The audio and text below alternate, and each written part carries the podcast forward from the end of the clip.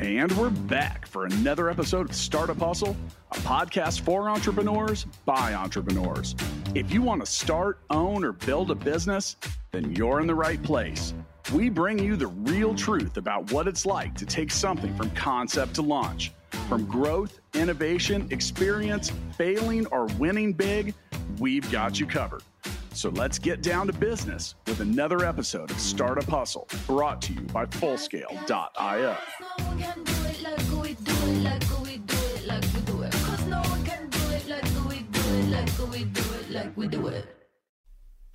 And we're back for another episode of the Startup Hustle. Today, we're going to be talking to Tristen Hazlett from the Hinckley Medical Company. He's doing some pretty cool stuff. Actually, I guess it's a product nobody really wants to use because it's a it's a cool medical device. So I guess most of us probably are hoping we never use this device, but it's actually pretty cool. So we're going to learn about his journey and learn more about trying to build medical devices, which sounds really complicated.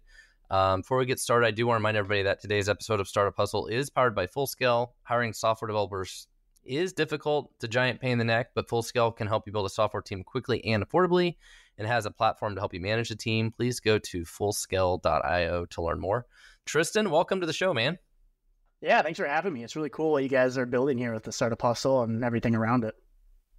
Yeah, well, thank you. And I'm excited to learn more about what you're doing. And I, I guess since I, I was selling how, how great of a product it is, why don't you tell us a little bit about the, the product? I'm sure everybody's intrigued now. Yeah, absolutely. So we operate in the medical space, but specifically in like emergency medical services, so ambulances. And just like you said, hopefully you never have to use our product, but if you do, um, it helps you give accurate medication dosages in that setting. Um, so our first hardware solution is actually the first product that we invented, is a patient scale that goes on top of ambulance gurneys. So up until now, um, paramedics and EMS professionals um, have had to guess patient weights and actually give weight-based medications off these guesstimations. So we created the first scale, which allows them to give accurate medication dosing for specific meds that require weight-based dosing. Well, and so out of curiosity, do you know like how many medicines are weight-based like that? Um, the biggest thing is all pediatrics for the most part are weight-based. I mean, even talking like Tylenol and stuff like that for pediatric patients is all weight-based. For adults, we're a little bit more robust, um, especially in like full, like large adults, males, something like that. Um, and you know, maybe around 20% of them are weight-based. Um, but the okay. ones that are weight based are important to get it right, such as the ketamines, the fentanyls, the things like that, where giving the wrong amount can actually, you know, seriously hurt you. Well, and that's what I was that's what I was wondering. It's like in these emergency situations, right? You've got a patient that just had a heart attack or or serious trauma. This, those certain types of medicines you're giving in those situations might be things that are super critical for weight dosing. Absolutely, yeah. And like I said, the side effects for some of these things are not good.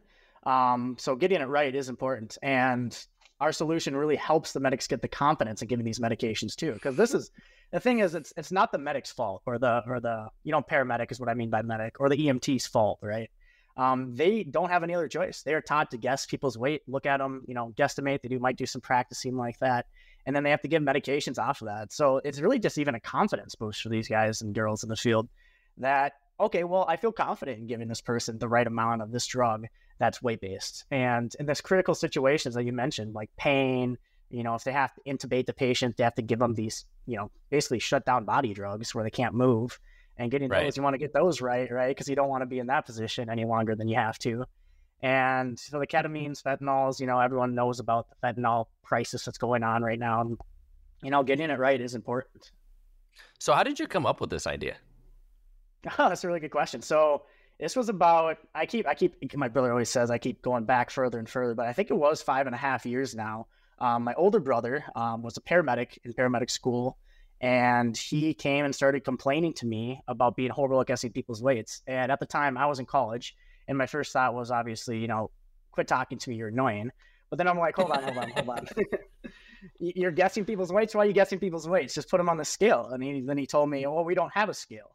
So that got my you know light bulbs flashing at the entrepreneurial mindset that I always have, and got down, did about a year of market research, year and a half, because I'm not familiar with the industry at all. I'm an engineer background, um, so did a lot of market research for about a year, and found out that this wasn't just a Minnesota problem where he was going to school.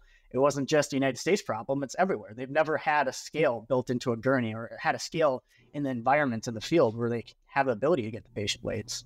So that started the ball rolling, and you know we officially started the company in 2020. Um, I worked on it as a senior design project in college, and since 2020, we've made a lot of progress, obviously, and we're helping departments around the states give accurate medication dosages. So how so how, when did you start selling the product? Like how long did it take you to build the first like viable version of this?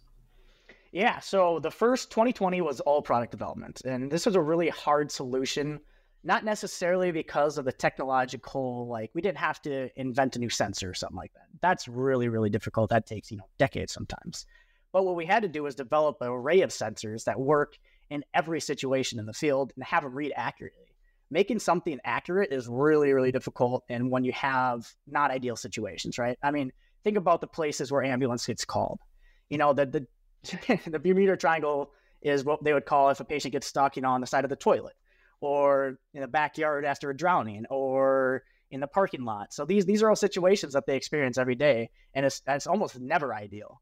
So making it work accurately in those situations is really where the innovation had to come in and why, you know, it took us a year and a half to bring it to market. Um, as good entrepreneurs, we usually we kind of started selling it before we officially had it, get the field trials in there, you know, doing things like that. And really beginning Q4 last year, so Q4 2022, Q3 2022, and beginning of this year, we really started selling our hardware solution um, widespread across the states. And recently, what we just came out with is the what then question, right? So you have the patient scale.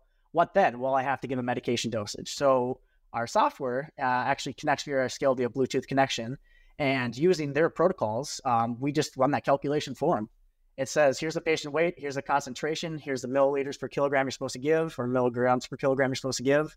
And it pops it right out for the Medixter EMTs. So eliminating some of the main causes for medical errors in the ham- uh, ambulance. So when you when they install this scale, does it just look like a thin piece of almost sort of fabric or something they put down underneath the bed, or how how, how does this actually work? I'm curious. Yeah, very intuitive. So if you imagine a stretcher or gurney is what they're actually called if they have wheels um, in your head, you have the, the wheels. You build up. We're on the top face, so we, we have a metal attachment that goes to the top face underneath the mattress. So when our product's on, okay. you can't really tell it's on there, which is kind of the point. Mm. And it's it's all metal because firefighters, EMTs, paramedics are very very good at breaking stuff. So we had to we had to kind of um, bulletproof it and waterproof it, you know, the whole shebang. Um, patients like to leak on ambulance gurneys as well um, from oral orifices, and yeah, yeah, yeah unfortunately. And yeah, so it attaches via metal clamps and it goes on pre-existing gurneys in the market. So we're not competing with any of the big manufacturers. Um, we're an attachment that can go on to them. So are you able to find off-the-shelf sensors for all of those things? Um, yes and no. We worked with the company to develop a sensor that works with our application, um, but it's just a full bridge um, strain gauge. So it's a pretty standard sensor type for something that you could use in a lot of applications, but specifically for these load cells. And we have around 18 of them in our system. So again, that's where the that's where the technological innovation had to come from. Is we had to make 18 of these things work together, read accurately, be durable, and you know be able to work in every environment that they find themselves in. And at no point in the in the middle of this, you didn't think, "How in the hell am I going to figure this out and make it work?" Oh no, like you know that happened at least once a month. for, like, for like okay. First, yeah. All right, now we, first, we now we know you're being honest. yeah, yeah. I would say for the first year and a half, and I'm not kidding, I probably went through 40 designs. And a oh, lot wow. of these designs were from, you know, brain to CAD model to wow, this is a horrible idea. Let's toss it out there and try again. And, you know, it's just going back to those limitations that we worked with. The, the technological advancement is how to make it work in every environment, right? and we can't alter the gurney because these things are more expensive than your car, like you know anywhere from fifty thousand um, dollars. Oh, geez. Yeah, so we can't alter the gurney because we can't void warranties. Because if you void a warranty, you know you're gonna have to pocket or you have to pay out of your own money if anything goes wrong with that, right? So we had a not not alter the stretcher, make it work waterproof, durable, and yeah. So 40 designs later, we uh, we found a lot of ways not to make a good scale in the EMS department. Rip off Thomas Edison there. Um, but we we came out with a product that was minim, you know, minimally valuable, um, viable, sorry, and did a bunch of field trials, um, about a year and a half of development, then about a year of field trials to make sure it was good. So figuring out how to do all this with hardware is is super hard. It's super complicated, as you described. It's a lot of iterations, trying to find the sensors, all this Mm-hmm. kind of stuff. But there also had to be a lot of software involved, right? Like, how hard was it to build the the software for this? Yeah, so I would say that the hardware design um, was very, very difficult, and the software is almost impossible. Um, it was it was really, really difficult to make this system com- communicate with each other. Um, just because it's 18 load cells, right? Like, how do you signal condition each load cell? How do you have it communicate to a master, and then the master-slave relationship across that many sensors? And that's where Colton came in. Um, he's a computer engineer, so embedded systems was kind of his thing for a long time and it was And like I said, that was brother. really difficult. Yep, that's my younger brother. Yep, I'm a mechanical engineer by trade, so he couldn't do that, so I forced him into computer engineering. And then you said it was your your older brother was the uh, annoying paramedic. Yes, yes, he was a paramedic, and he was in school at that time actually. So he, Okay. uh, yeah, exactly. Okay. Well, that's awesome. But so do you just work with your brother Colton now, or does your other brother work with you guys too? Um, not our older brother. Um, he's not involved anymore. He um is a paramedic at heart, and you know when you're starting a company, timing is important. He just had a kid. Um, he couldn't do what Colton and I did, which was work three and a half years without pay, um, living in the parents' basement. So he mm-hmm. he kind of just made the big boy decisions, like, hey, you know, this is definitely want to be help me. I can help out in any way possible, but this is not something I really want to be involved in. So how how is the dynamic of working with your brother? So my my first company that I started, I was twenty. Let's see, I was like twenty two years old. About a year into it, I hired my dad. So my and I hired my dad to to basically run support. So for any customer issues and stuff, he could take the brunt of that, and I could focus on writing code and building the product. And so my dad was our first employee, and he worked there for 17 years, way after Wow. I left. I left, and he still worked there. Impressive. I had a great working relationship with my dad. I had a couple other sisters that I've I've worked with in the past, and had to fire both of them. And but uh, I'm curious, what is the family dynamic like? What is it like working with your brother? Yeah, you know that's that's a really really important question when starting a company because if you you start a company, one of the first things I did was read a lot of books about it, and in a lot of these books, such as The Founder's Dilemma, you know things like that, Art to Start, Lean Startup. A lot of times, starting a business with a significant other or a, a brother, family friend, or family or something like that, it complicates things. Um, and in my experience, it actually brought us closer together. So working with Colton has been an absolute joy because I went from, you know, asking him questions about something that I was trying to do myself to realizing, wow, he's not just a very good, hardworking person, but he's absolutely brilliant at what he does too. And that transition from seeing, you know, like your little brother go through college, you know, get into college, have fun, and but start developing his career, and then moving to what he is now, which is really, you know, an absolutely brilliant developer, um, full stack software developer, embedded systems, little of everything, um, has been it's been an absolute joy. And like I said, our relationship has actually grown closer. I mean, even tonight we're going to the Vikings game together, so we don't hate each other outside of work hours. so that, you know, he must be doing a little something right. So is this the only uh, project like company he's worked for, like straight out of college? Like this is all he's ever done? Yeah, uh, me as well. We both had uh, co-ops. Um, he went to Western Digital and did a nine-month co-op, I believe it was. Co-op meaning he took a semester off of school, um, which was Okay. perfect for him because it was right during COVID. Um, and then me as well. I worked at a company called Altec Industries, um, working on derrick diggers, and did that about nine months. But this is both of our uh, full-time, you know, first big boy jobs. So between the two of you, did you guys figure out all of this, or did you hire some other experts or different people to help do this, or the two of you figured it all out?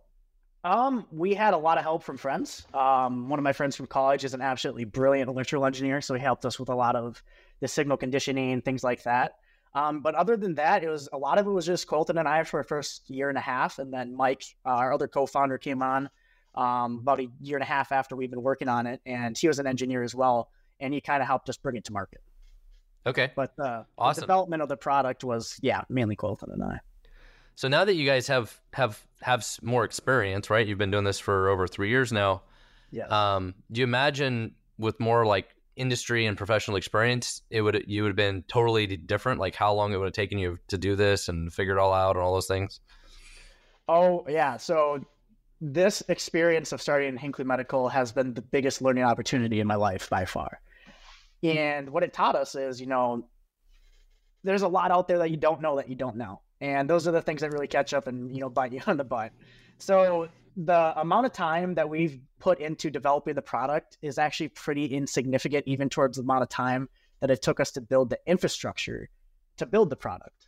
And infrastructure or manufacturing of the product and the infrastructure of the company and the development of the payroll and everything, eh, that's really the hard stuff. So it's been a learning experience of a lifetime just because, you know, going into this, it's like, oh, you know, we're going to develop the product and we're going to be rich and then here it is five years later. we, we developed the product two years ago, and we're still working on stuff that's really, really hard to do. And that's why we love it, though, right? It's, it's truly a learning experience of a lifetime. And I think that both Holt and I, and obviously Mike as well, would say the same thing. It's, it's, you know, it's challenging, but it's very rewarding as well. Well, you bring up a great, a great point because, and I didn't think about to ask that until you mentioned it. Is now you're also a manufacturing company. Yes, yes, and it is difficult, um, especially we are uh, FDA regulated. We did not have to go through the 510K process for our scale, um, but we are FDA regulated, so we have to comply to all the good manufacturing practices, um, which just meant that we basically had to sit down for a few months and you know read the entire FDA handbook about what it takes to be a medical device manufacturer, and then here we are years later, still implementing the process. So it's you know it's quite difficult. That sounds like the perfect question to ask ChatGPT, and it just gives you the answer to. Yes, with chat, yeah. You know, it's taken us a long time to build this product. exactly. Yeah, that would have saved us so much time if we knew about. It. I mean, I, we do use it now on things, you know, plenty of things. Um, but yeah, I don't. I honestly don't understand how kids get through college learning anything anymore with ChatGPT out there. So, do you have a manufacturing facility there in Minnesota? Yep, yep. We have a manufacturing, um, FDA regulated manufacturing facility in Lakeville, Minnesota. Here. So, do you you know import a lot of the parts from from China and then assemble it there, or like how, how do you how do you build these things? Yeah, so we do final assembly. We don't actually fabricate any of the components. Um, we started with 3D printing some of the plastic components, but since our volume is getting high enough, um, we've really moved to injection molding. You know, more consistent quality. Um, moving in there, but yeah, we we are final assemblers, so we supply everything. Um, even some places 15 minutes away from our office for the metal components. Um, obviously, a lot of electrical components have to come from overseas, where a lot of them are fabricated. Um, but all over the place, a bunch of different components come together, and we do the final assembly. So, how many how many different parts are there? Oh boy, I really tested myself here. So you're supposed to know these numbers.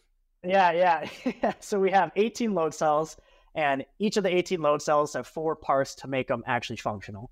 Um, so four times 18, you know, right around 74, um, right around 80, somewhere in there and plus, so I'm guessing there has to be somewhere around 120 to 150 parts per system. Okay. Well, so how so how many of these are you making now, as you as you scale this up?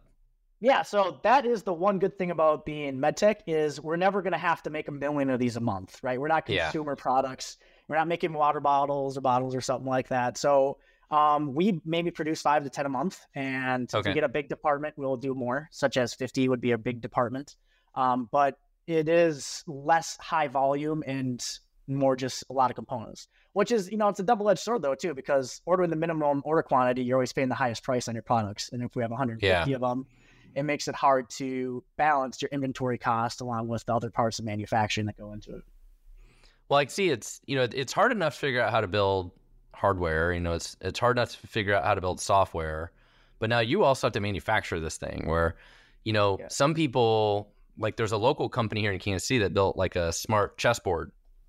They were on Shark Tank and um, Kickstarter cool. and all this stuff, um, but they don't manufacture it, right? They man- mm-hmm. it's manufactured overseas somewhere, and they just get you know a truckload of them shows up. You guys got to do the hard work. You got to actually build this thing, and as you as you mentioned earlier, it's like building the hardware and software was hard, but like now almost this part of it is maybe even harder. It's for like manufacturing and, and the, all the business side of it and, and all of that is its own set of challenges. Yeah, you know, it's hard to compare the difficulty, but it's definitely taking more time and more effort to do so. And we we you know we had the opportunity. We have opportunities to use contract manufacturers, but the stars never really aligned on it. And it's always been such a low volume thing where we couldn't get ourselves into agreement with a contract manufacturer to say, hey, we the contract manufacturer is not going to take on a job if they have to produce five or 10 of these a month, likely. Um, they're going to say, hey, you, you need to order 20 of these from us a month. And then that never really suited what our needs were. Our product was changing um, through the development process, changing during the field trials. And being able to control the development along with the quality in house is really giving us, I think, a competitive edge as we move forward. Because the time to an engineering change, the time to hitting the assembly line right now is as short as it could possibly be, right? Um, but working with outside manufacturers, that time is drastically increased just because there's a lot more moving parts. Well, software changes are a pain and they can be expensive. I do want to remind everybody that finding expert software developers doesn't have to be difficult, especially when you visit fullscale.io, where you can build a software team that works directly for you quickly and affordably. We have hundreds of employees in the Philippines that work for dozens of other tech companies building all sorts of cool technology. Check us out at fullscale.io to learn more. So when you when you say the product was changing, what what kind of product changes did you run into? Um, even when we brought the system to market, um, just fig- figured out those little tweaks that we needed to make in order for the system to work in each and every scenario was a lot of the changes. So it's, you know, when you're talking about a high accuracy sensor, it's really just one big sensor, right? There's 18 small ones, but that things like seatbelts that are in the wrong position and the arm rails yeah. being up and all those things throw off the if you strap somebody in tight aren't, aren't they gonna isn't they gonna make them look like they weigh more? Exactly. And then if you set something on top of them as well which happens a lot in the ems department. So building building in all those little tweaks where it's like okay we have to fix this because this could happen and this to fix this could happen. Um, that's a lot of the changes we make the baseline technology behind it although it's continuing to be improved um, hasn't changed now for at least a year year and a half. So was when you were I'm curious, this is a topic that comes up a lot uh, with other entrepreneurs. So when you were first came up with the idea and you started building this and and trying to productize it, did you consider filing a patent? Did you guys ever file any patents? Yep, we have two patents on our hardware. Very cool. So do you have um, do you have any other competitors? Um, not with the scale. So the scale itself, like I mentioned before, was actually something that we invented. Um, there had been companies or patents out there that have tried to do something similar, but none of them were brought to market. Um, as doing it, I understand why that is. You know, it's incredibly difficult, and um, yeah. So currently on the market right now, no, there's no competitors on our hardware. Um, our software has some overlapping competitors, but at the same time, we always have the key differentiator of our hardware component. So right. um, it, it helps us pat. It really our patents on our hardware help us protect our software. And stop protecting software is notoriously difficult, especially in spaces that are increasing in competition. So, for other people that are out there that are thinking about should they file for a patent or not, what what advice would you give them specifically about patents? Because it's a topic that comes up a lot. Yeah, um, they take a really, really, really long time. Um, the patent office after COVID right now is even. I'm not going to say slower. They're overwhelmed. It's not their fault um, but slower um, than it was before. So right now, even if you file a non-provisional patent, it can take 24 months before you even get your claims reviewed. So if you're going to file patents, it's a long and expensive road, and you have to be very detail oriented. Find yourself a very good patent lawyer. It's not something Chat GPT can do for you, um, unfortunately.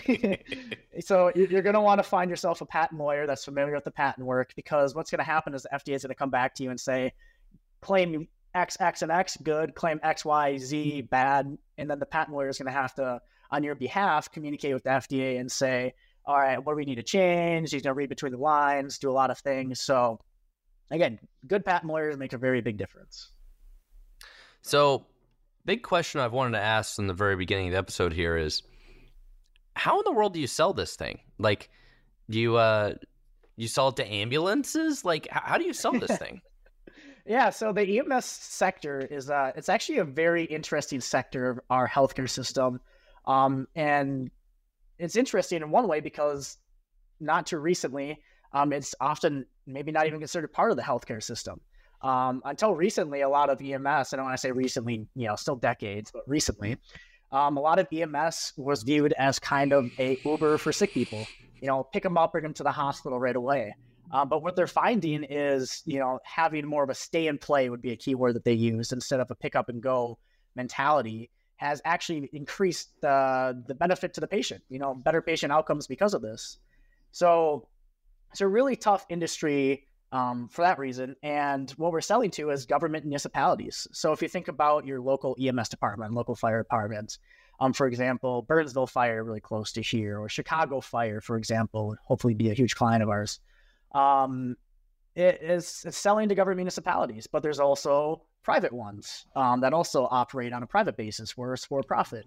And some of those ones, you know, such as GMR, AMR, um, they're private equity backed. So the industry itself is extremely segmented. Is the best way I can describe it.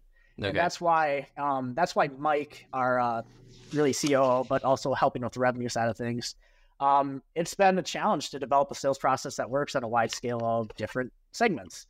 Um, but he's been doing a fantastic job in that, and I, I mean, we're getting to that point right now where you know, really 2023 for us has been developing that sales process and figuring out a way that we can copy and paste this um, into other states, and which is still more difficult because every state's different. So, best way to describe it is segmented, and um, but an absolute pleasure to work with a lot of these people. So, when you call them up and you're trying to sell this to them, do they? Is it something they see value in, or they just see like, hey, we don't really need this thing? Like, what is the ROI you pitch to them of like why they need to buy this? Yeah, very, very good question. So, um, when it comes to EMS departments, um, there's not a lot of money in EMS right now, and that's it's really hard to get staff. It's really hard to get a lot of things. Um, so ROI is important, and you have to really put yourself in a position to become a need to have instead of a nice to have, right? Right? So the biggest leap for us on that was, I will honestly say that the scale itself is kind of a nice to have. You know, like you can get more accurate dosing but they've been doing this now for 40 years the way they have. And so they've developed right. processes to do it. Well, um, but when we, yeah, go ahead. Sorry. Well, I was going to say, I'm th- I, I wanted to say thousands of years, but wait a second. I'm like, okay, maybe we've only had ambulances for 100 years, but wait, maybe we had ambulances by horse. So yeah. I don't know. Long time. I would I'd really say in the 1980s after Vietnam is when it started getting implemented in the states on a wide scale. Okay. Um, yeah. Uh, where was I on that? Sorry, I just lost my train of thought. So how, how do you how do you get that from being a, a nice to have to something that they need to ah, have? Like they that there's a high yes. ROI to this thing. Yeah, I appreciate you rewinded me a little bit on that. Yeah, so the scale itself, you know, is a nice to have. Um, a lot of departments um, may see it as a need to have because they really take their patient care to the next level. Um, but when it came to our implementation with our software, um, people are seeing the benefits of what that can do to have something like a basically like a coach in your back pocket where it's like, okay, I have my patient weight, but now I don't even need to really know the patient weight. I just need to know it's accurate. And then I know how much medication to give in the situation. So that leap from just having, oh, I can see my patient weight, you know, it gets me in a ballpark, whatever, to looking at their their protocol, being able to pre-preparate, pre-prep um, for the scene, and do instant medica- uh, medication calculations, um, really offloading that cognitive strain on them. That's where we're becoming more of a need to have and that's where we're seeing a lot of the departments agree with us on that. So the, these techs have potentially hundreds of medicines that they could have to dose out. Uh, more, it's closer to probably 50. Um, it really depends okay. on the departments and the medical director. A medical director would be uh, an MD, um, um, would be a doctor, like an ER doc or someone like that. That so dictates how much medications they can give and what dose. But so odds are they they can't memorize all 50 of them and what the doses are. They've got to look them up every time. They got like a book that they have to look them up. Yeah. Um there is some medics that love to uh, memorize all the protocols and everything like that. And I think more of the new mentality is that, you know, it's okay not to have them all memorized, just reference them before okay. you get to the scene. Um, but it, it is challenging. They have to have some sort of base level of memorization in there um, just because the scene that they get called to is oftentimes very different from the scene that it actually is. Um, so right. if you imagine the full scale, it's like, hey, um, I see this person on the sidewalk passed out, and then they call 911. 911 just says, hey, there's someone on the sidewalk passed out. And if they don't get any more information, that's just what the EMS departments are or medics are expecting to get on scene. So there's a certain amount of memorization, but with our app and what we really bring to the table is we're, we're limiting that amount of memorization they need and kind of bridging that gap between experienced medics and not experienced medics, right? Where it's like, by using what we're doing. Oh, good. Like, I guess what I'm thinking is, you know, at the end of the day, are you selling like a risk mitigation solution to them, right? Like, does it mm-hmm. prevent instances of them like misdosing things or making mistakes or whatever? And ultimately, is that the what you're trying to play to? That is one of the angles, yeah, absolutely. Um, and recently, there's been more um, heightened awareness of this in the industry because of a big law, a couple big lawsuits in like Utah and um, Bingo. Colorado. Yeah, so there's definitely heightened awareness on the reduction of liability in using our system, and that is that's is that part of your sales sales process? You point to those lawsuits and say, okay, Yeah, Well, absolutely. and and and that's why I was digging for that. Is like trying to figure out like how do you sell this thing, right? And Mhm. um, and a lot of products, and this is probably the wrong way to think about it, but it, for your product, but a lot of products are sold based on fear, right? Or or a negative outcome. You know, just like you sell like cybersecurity, like somebody's going to hack into your system, you're going to get hit with ransomware, you have to buy my thing, right? Like, but that motivates people, right? And so from this perspective, it's like you're going to get sued, you need this product, right? Like people are motivated by the fear of the of the lawsuits and the, the negative outcomes. So Oh, absolutely. And it is a fear too, because um, for the medics themselves, there's also more criminal charges being pushed against them um, in situations where they're giving, you know, medications that they may have been giving for years before that, but this one happened to be a bad side effect. So there's definitely the fear definitely plays into it, and we hate to ride the coattail of the fear, but you know that is part of the ROI of our system, and that's why our system's valuable to these departments. Is because we are coming in and solving a true problem. it's it sounds crazy to think, but like fear sells. It it just it does, you know. It really does. I mean, think about the your iPhones and everything like that. One of the big selling points for me, iPhone versus Android, is that I know Apple has a very careful security policy with a lot I- of the things that they do. Uh, so at full scale, I was talking to our chief operating officer or one of our salespeople today, and he said three people in the last week have have talked to us about how do we ensure our employees are not like weird rogue employees working for North Korea, because that came up like that would like came up in the news over the last two weeks. It was the same thing. It's like fear, like everybody's in fear. Yep. Of like, okay, if I hire this software developer, how do I know that they're not actually, you know, a state actor from North Korea or whatever? And but again, it, it highly motivates people. It just goes to show does, like yeah. how motivated people are by this stuff. So Absolutely, yeah, Um, it works. And if you watch commercials, you see a lot of that on there as well. You know, pharmaceutical Yeah. commercials, you know, car commercials, crashing, and all those things. yeah. So tell us more about the software. So it's the software. It's a mobile app. Do you have to build? Do you provide them like a rugged device, or do like the the techs just download this on their own personal device, or like how does that part of it work? Uh, a little both. So most EMS departments or ambulances um, have at least a tablet or sort inside their ambulance. Okay. Um, so even Apple tablets, a lot of them use Tough Books, like the Windows Tough Books, Android tablets. Um, so yeah, we're we're a downloadable app you can get on the App Store, um, iOS, Android, Windows, and both the medics can have it on their personal device as well if they wish, but also it's almost always on that tablet inside the ambulance. Okay.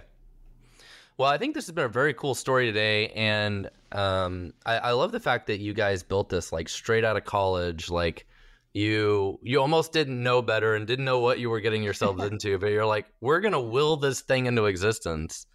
Where, as you said, some other people tried to do this and never got it to market. And do you think that's because they they saw how expensive it was to build it and do all of that, and and the development cost? Where you and your brother were able to, like you said, like live at your parents' house or whatever and just figure this crap out. Mhm. Like, what did that end up? You think being your big strategic, you know, uh, advantage to getting this thing, you know, to market?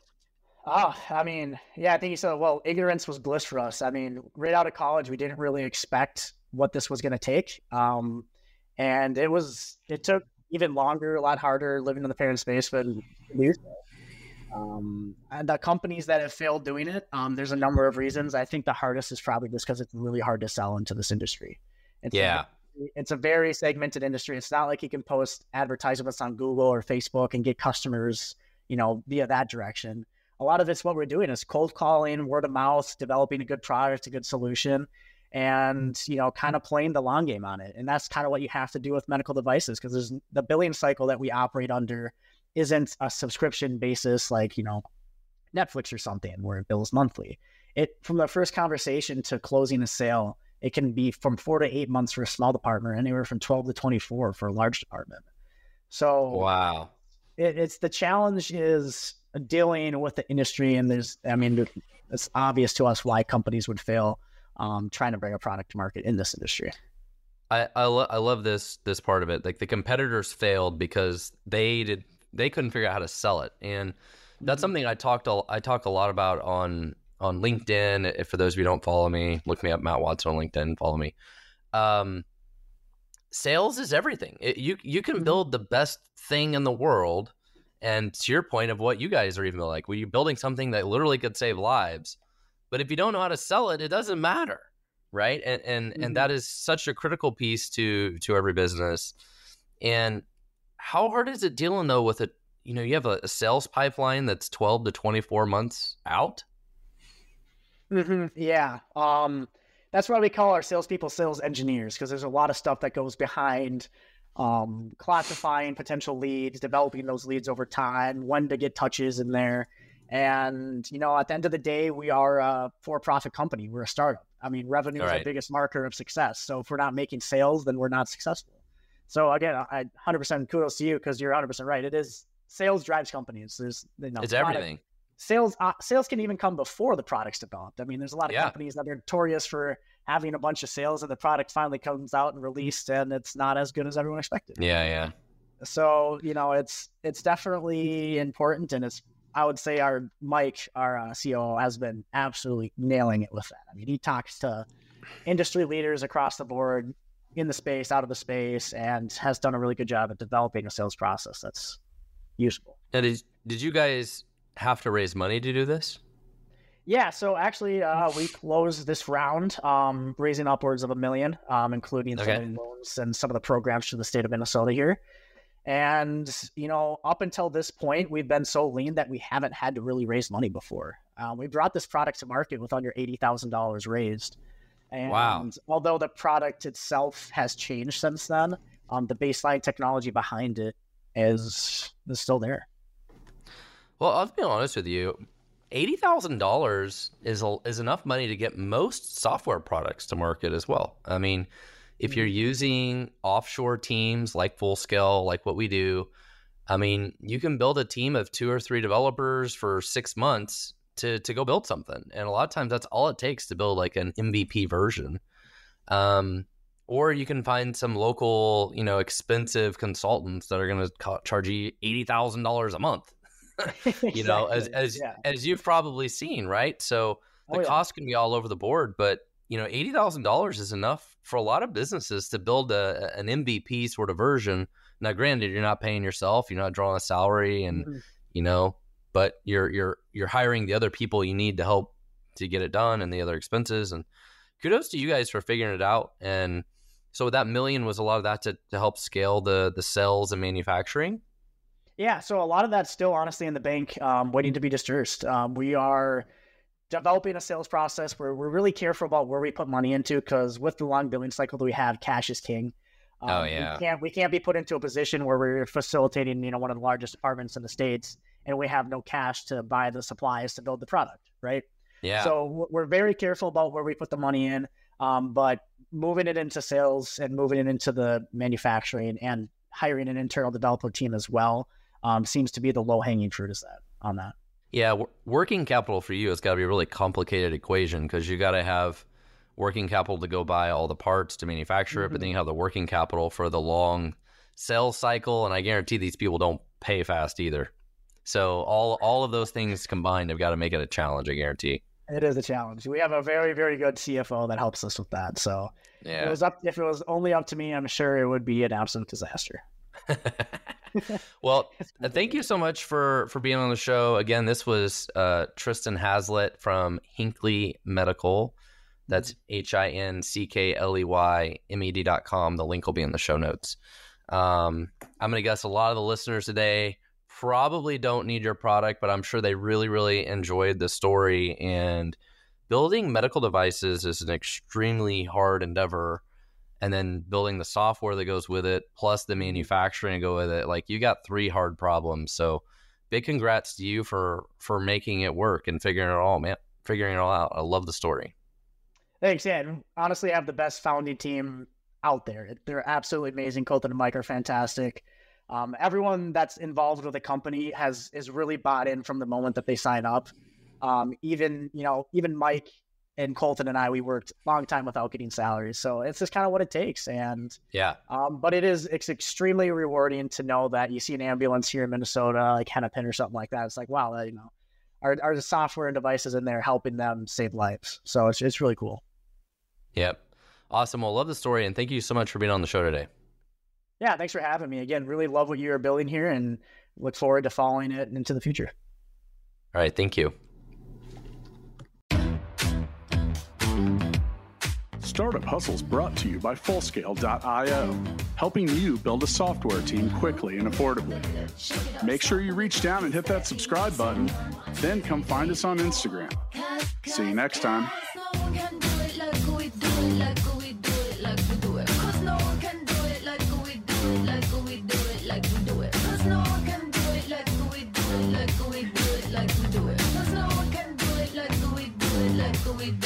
we do it.